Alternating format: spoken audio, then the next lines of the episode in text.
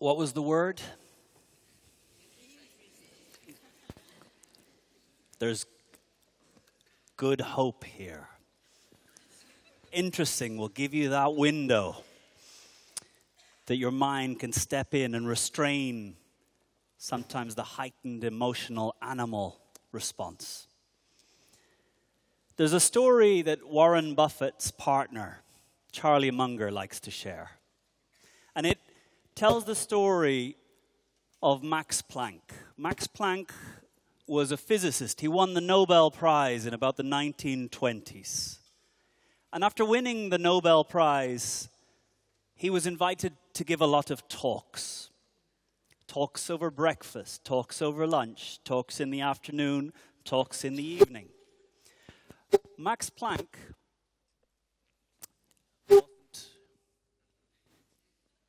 Max Planck was assigned a driver to take him from meeting to meeting to meeting. And the driver, Planck, go park the car and then come and stand at the back like some of the people looking at the back here. And as the weeks went by, the driver was hearing Max Planck's speech time and time again breakfast time, lunch time, afternoon, evening. And after about six weeks, the chauffeur, the driver, in a moment with Max in the car, said, Max, for six weeks now, I've listened to you morning, lunch, evening, and I've heard the speech enough times. I think I could pretty much have a good go of it. What do you say, Max? The next event we go to, I'll get the gear on, go onto stage and give the talk, and you put on the chauffeur outfit and stand at the back. And Max Planck was always known as a little bit of a comedian. He thought that sounds like a wonderful idea. So, next meeting they go to, the chauffeur gets up onto stage, and word for word, he had the speech. He'd memorized it. Each part of the theory laid out. And it came to the end of this wonderful speech where the chauffeur gave the words of Max Planck. And at the end of the speech, there was a scientist in the crowd, and the scientist raised their hand. And he indicated for them to ask the question. The scientist asked a really twisted question, getting at the core of Max Planck's theory. The chauffeur on the stage said, I expected more from this audience. that question, even my chauffeur could handle.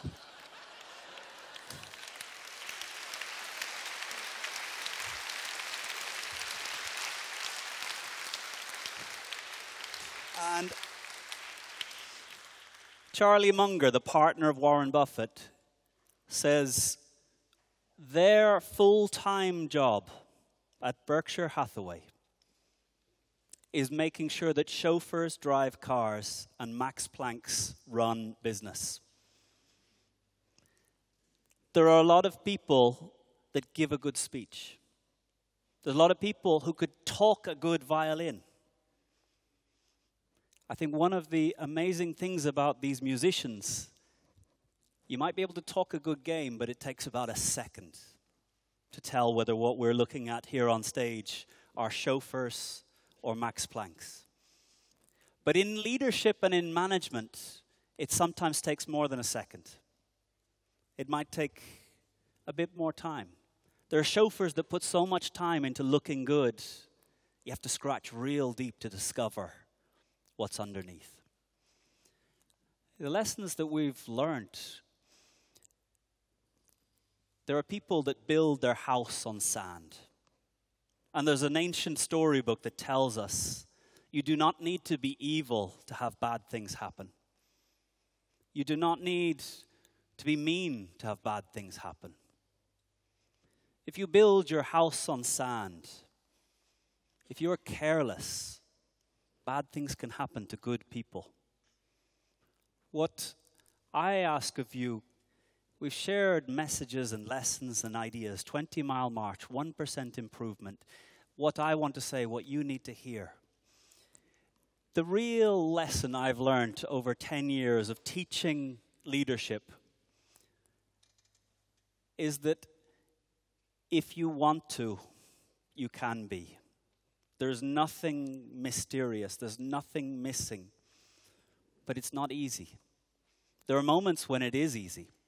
What we learn from myth, if we look at Homer's Odyssey, the lesson the Homer's Odyssey gives us about leadership, a leadership decision is always between two bad options.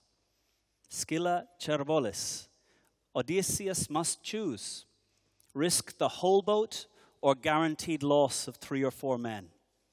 And he has to choose. No one to share this decision with. He has to choose. And he has to live forever with the results of his choice, knowing that it was him, not anyone else, that has to stand on that choice. Integrity. This final element. Warren Buffett has a definition of integrity that I find interesting. Integrity is not the intention to be honest. Integrity is not a nice list of values on the wall of your office. Warren Buffett says integrity is that you say no to most things. You say no to most requests for your time. You say no to most requests for your money. You say no to most requests for your attention. Because only someone who says no to other people's priorities can actually dedicate their energy, their resources to building the thing that is important to them. In Warren Buffett's words, if you can't recall saying no today, your life is being divided into thousands of little pieces and being spread out amongst the priorities of other people. Brendon Burchard says, Your email is a handy to do list of other people's to dos if your first action in the morning is to open email, you are dividing your life out into solving other people's minor and semi important challenges. Integrity is understanding the finite nature of the time that we have, the finite nature of the resources that we have. You can have anything you want, but you cannot have everything. You must choose. You must take the time to decide what is important. And I said, leadership, in all this time, we've never found a magical ingredient, that some people have and others not. There's nothing that an Irish person has that is not here in Romania. There's nothing present in the water in the USA that is not present in the rest of the world. It is essentially a choice. There's a interesting anecdote that says the way you can tell parents who, who will have a positive impact on their children's upbringing, it's not whether they've read the book, it's whether they've ever bought a book on parenting. It doesn't matter if they've read it. If a parent has cared enough to go and buy the book, they care enough to be a good parent. If you've cared enough to spend your evening here with us, if you've cared enough to listen and remember the buffalo courage, the 20 mile march, the 1% changes, the intensity, then you have everything you need to be a leader. You have everything you need to stop and listen to what is in with, within you. The causes that we heard the speakers talk about, setting up companies, saving children, all began because one person decided to say no to some other things and dedicate their time to one important thing. One recent study we saw at DSA looked at people who had up to 5 million in assets, 5 million to 10 million in assets, and 10 million and over in assets. And one of the questions what are you good at? The first group, the list was 20 long. The second group, there was five. But the group that on any monetary measure were more successful, on any impact measure were more successful, they said they were good at one thing. searching for that one thing, deciding to look out and find what is that one thing, meeting people and figuring out how they've found their one thing can help you find what is that one thing. The Buddhists tell us you can't really answer this question until you're 42. Warren Rustand, an American billionaire, I spent a week with him in Saudi Arabia. We were teaching entrepreneurs. And Warren Rustand told the group there are three key moments in a human life. Number one, realize why you are here. Number two, decide you will do something about it. Number three, start.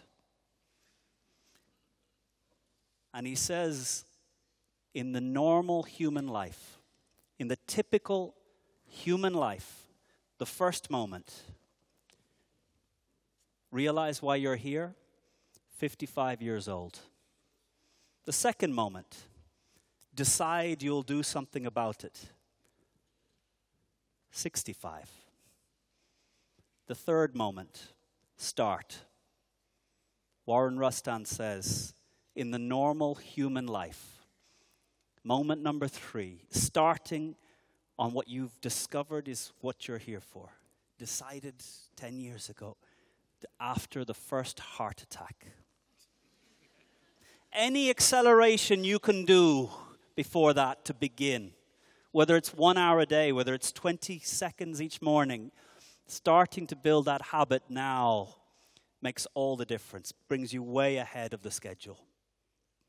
And I think when I teach on leadership, the real question I have for myself is not how I lead as an entrepreneur with my employees. It's not how I teach and lead in the school. And there's a poem that I love. No written word, no spoken plea can teach the youth how they should be, nor all the words on all the shelves. It's how the teachers are themselves. So, the question what type of person are you being that your children's eyes shine? What type of person are you being that your employees' eyes shine? What type of person are you being that your friends' eyes shine? Because if you're being that type of person and you're seeing eyes shining back at you, you are having a massive, positive, lasting impact in this world. When I was 14 years old, Mr. Matz looked into me, looked into my eyes, looked into my heart, and he gave me 11 out of 10. What I want each and all of you to do, you're here because somebody believed in you. Somebody looked into you and said, You are 11 out of 10. You can do something. You are here for a reason.